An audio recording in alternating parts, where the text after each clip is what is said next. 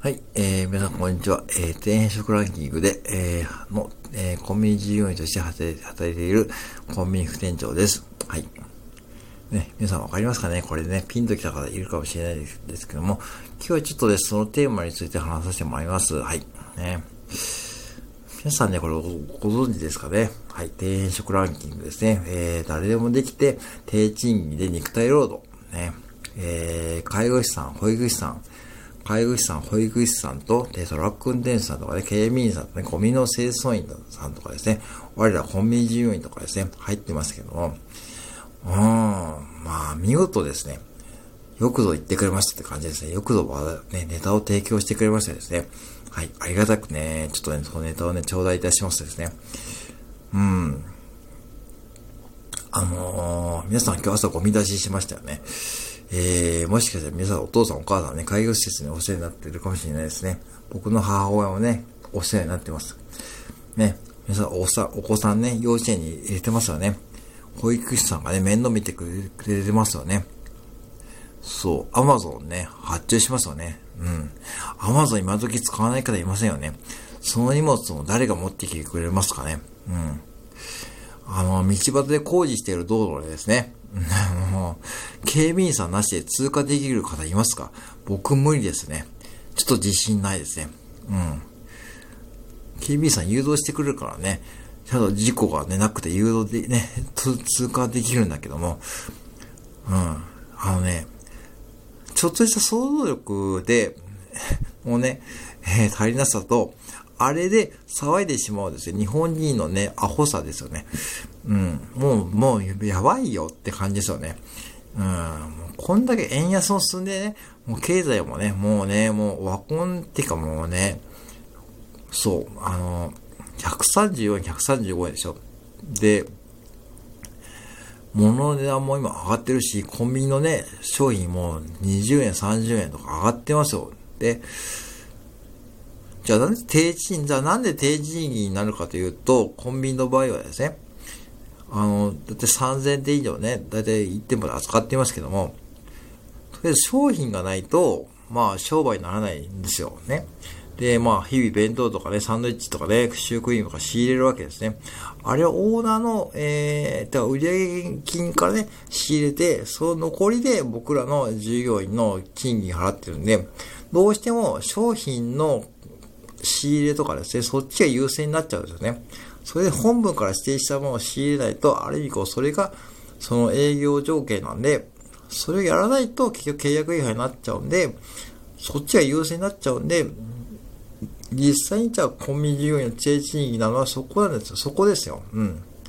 だから、あれ以上ね、例えばコンビニ従業員がの給与を上げちゃうと、多分もうオーナーも友倒れしちゃうんですよね。本部と。うん。だから、ああいう賃金状態なんですよね。うん。で、そうだ、そういう PL 上の、PL とかそういうふうのね、あるんで、その辺まで考えてほしいんだけども、なんでその仕事が低賃金になってるかっていうとこですよね。うん。でも低賃金でもですね、なんだろうな、その低賃金って言い方も良くないよな。うん、今時ね、うん。だって、じゃ大企業、ね、うん、僕が知ってる限りで言うと、今ね、セブンイレブンのね、本部の社員さんもね、いわゆるこう大企業ですよね。うん、僕の場合は、まあ、セブンイレブンフランチャイズの個人のオーナーの下で働いているね、まあ、いわゆるこう中小企業ですよね。一方で、セブンイレブンホームの社員さん大企業なんで、まあ、現実どうかというとですね、彼らをもうね、僕の店の担当さんはですね、もう日々12時間ぐらい働いているわけですよね。で、じゃあ時給換算するとですね、多分僕らとそんな変わんないんですよね。そう。僕らは基本的にもう中小企業なんで、もう余分な、えー、なんだろうな、給料払いたくないんだよ、この、本当に比較的定定時の定時アップですよ、はっきり言って。残業もほとんどないし、うん、もう、本当シフト通りで帰れます。うん。逆に彼らは、もう、在籍を働いてる彼らは、もう毎日朝9時に僕の店やってきて、大体まだ、大体ね、8時ぐらい僕が夜勤に入るときに、うん、まだいますよ。うん、11時間、12時間。で、それで時給換算しちゃうと単純に時給、時給、換算すると、残業代なんか多分そんなね、もらわないと思うし、ね、100%。っていうふうに考えると、まあね、僕らとそんな変わらないですよ。そんな地球観察すると。逆にね、僕らの場合は、まあ時間ができるわけですよね。うん、そう。だから、その辺のね、どっちがいいかっていう問題でもなくて、その辺を考えていくとですね、もう大企業もね、底辺な仕事もね、そんなもないんですよ、今ね、今時。もう。うん。よっぽどホワイト企業ならね、もう本当にホワイト企業で、大企業で定時に定時アップしてですね、もう人間関係もね、素晴らしく良くてですね、そんな理想的な会社がですね、果たしてね、どれだけあるかってことですよね。うん。まあ、いろいろね、今ね、労働改革してますけども、ね、週休3日とかやってますけども、うん。だからね、あのー、そこまでね、言った上でね、ああいう底辺職ランキングで出せばいいのに、なんかね、ちょっとその辺が感じられないのはとても残念ですよね。うん、で、あれを見てしまうっているのが、就職活動している大学生なんで、そこが一番やばいと思ったんですよね。うん。でね、大学、僕、中退してます。うん、は、中退したんですね。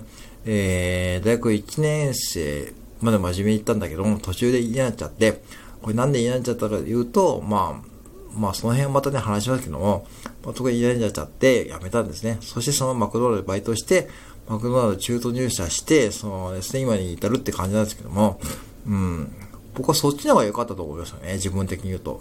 うん。結局ね、あの、まあね、大学に行った頃はやっぱしね、もうね、もうやっぱね、もう習うより慣れろなんですよね。いくら勉強したところでね、いくらこう経営とか勉強したところでね、もうそんな現場に活かせないんですよね。っていうのを僕マクドナルドで初めて思った。うん。うん。で、まあ幸いマクドナルドってのは良かったんで、まあ良かったです。本当にね、まあ、藤田伝というですね、スーパーカリスマね、社長がいたんで、本当に良かったんだけども、うん。まあ、ある意味僕はラッキー、ある意味こうラッキーでした。で、あの、何が言いたいかというとですね、なんかその辺の価値観がちょっとね、偏りすぎちゃっててですね、これからね、どんどん日本経済もやばくなるって言われてるのに、未だにこうね、日本の大企業が支えている安泰だっていう、そういう価値観を丸見えしちゃってる状況ですよね。うん。じゃあ、かえってね、さっき言ったようにですね、最初に言ったように、皆さん生活でね、うん、生活でかなりお世話になってる仕事のはずなんですよね。でもそこにやっぱ低賃金が上がらない事情ってもあるもんで、そこまであるんですよね。多分ね、これ他の仕事も同じだと思いますよ。うん。介護士さんも保育士さんも何らかの賃金が上がりにくい状況があるんで、っと賃金上げたいんですよ、みんな多分。あの、上の経営者さんとかもね。うちのオーナーもね、そうなんですよ。絶対そういうことたまに言います。言うけども、もっといい給料上げたいけども、もうどうしてもこれ以上無理だって言ってます。これはもう。うん。そう。だから利益もね、たまに聞くけども、ぶっちゃけ利益なんかね、ほとんど出てないですからね。うん。こんなもんかって思いますよね。うん。そう。だから、そういうことね、いろいろ考えていくと、わかるはずなのに、ってか、ね、そこまでね、そこまで分からせるようなね、こう、授業をしてくれよ、大学もって感じですよね。そう。だから、流れにこう、なんかこう、情けないというかですね、あんなこう、高いね、何百万もね、学費払ってるわけですよね。半年でね。あんな、すごいですよね。うん。ねえ。だったらね、もう、もうちょっと質の高い教育をね、させてあげて、もっとね、いろんなとこをね、経験させてあげるべきなのに、なんかああいうのをね、見てしまってですね、なんかそれでうどん見させちゃって、なんか大学、大学さえ行けばね、なんか大企業に働いてですね、安定だっていうふうにね、こう、価値観残っていうのも丸見えだったんで、うーん、なんか情けないやらね、呆れちゃうからですね、うん。どうします皆さんね、底辺食ランキングの底辺の仕事がなくなったら。って考えてみてくださいね。アマゾンも利用できなくなるし、ゴミも出せなくなるし、ね、コンビニでね、美味しいスイーツ買えなくなっちゃうしですね。そう。警備員さえいなくなっちゃってですね、もうぐちゃぐちゃですよね。もう世の中。うん。ってことはもうちょっと考えてもらって、まあね、もちろんね、考えていない方もいると思うんで、まあいいと思うんだけども、まあ、あれで反応しちゃってる日本人もいるんで、うん。僕はね、ほんとも日本はもうちょっと危ういと思いました。うん、危ういと思ったし、反面ね、あの、僕は底辺職についてるんで逆にちょっと良かったと思うんで、この辺はちょっともうちょっと掘り下げて、ちょっとまた次回ね、話させてもらおうと思います。はい、以上です。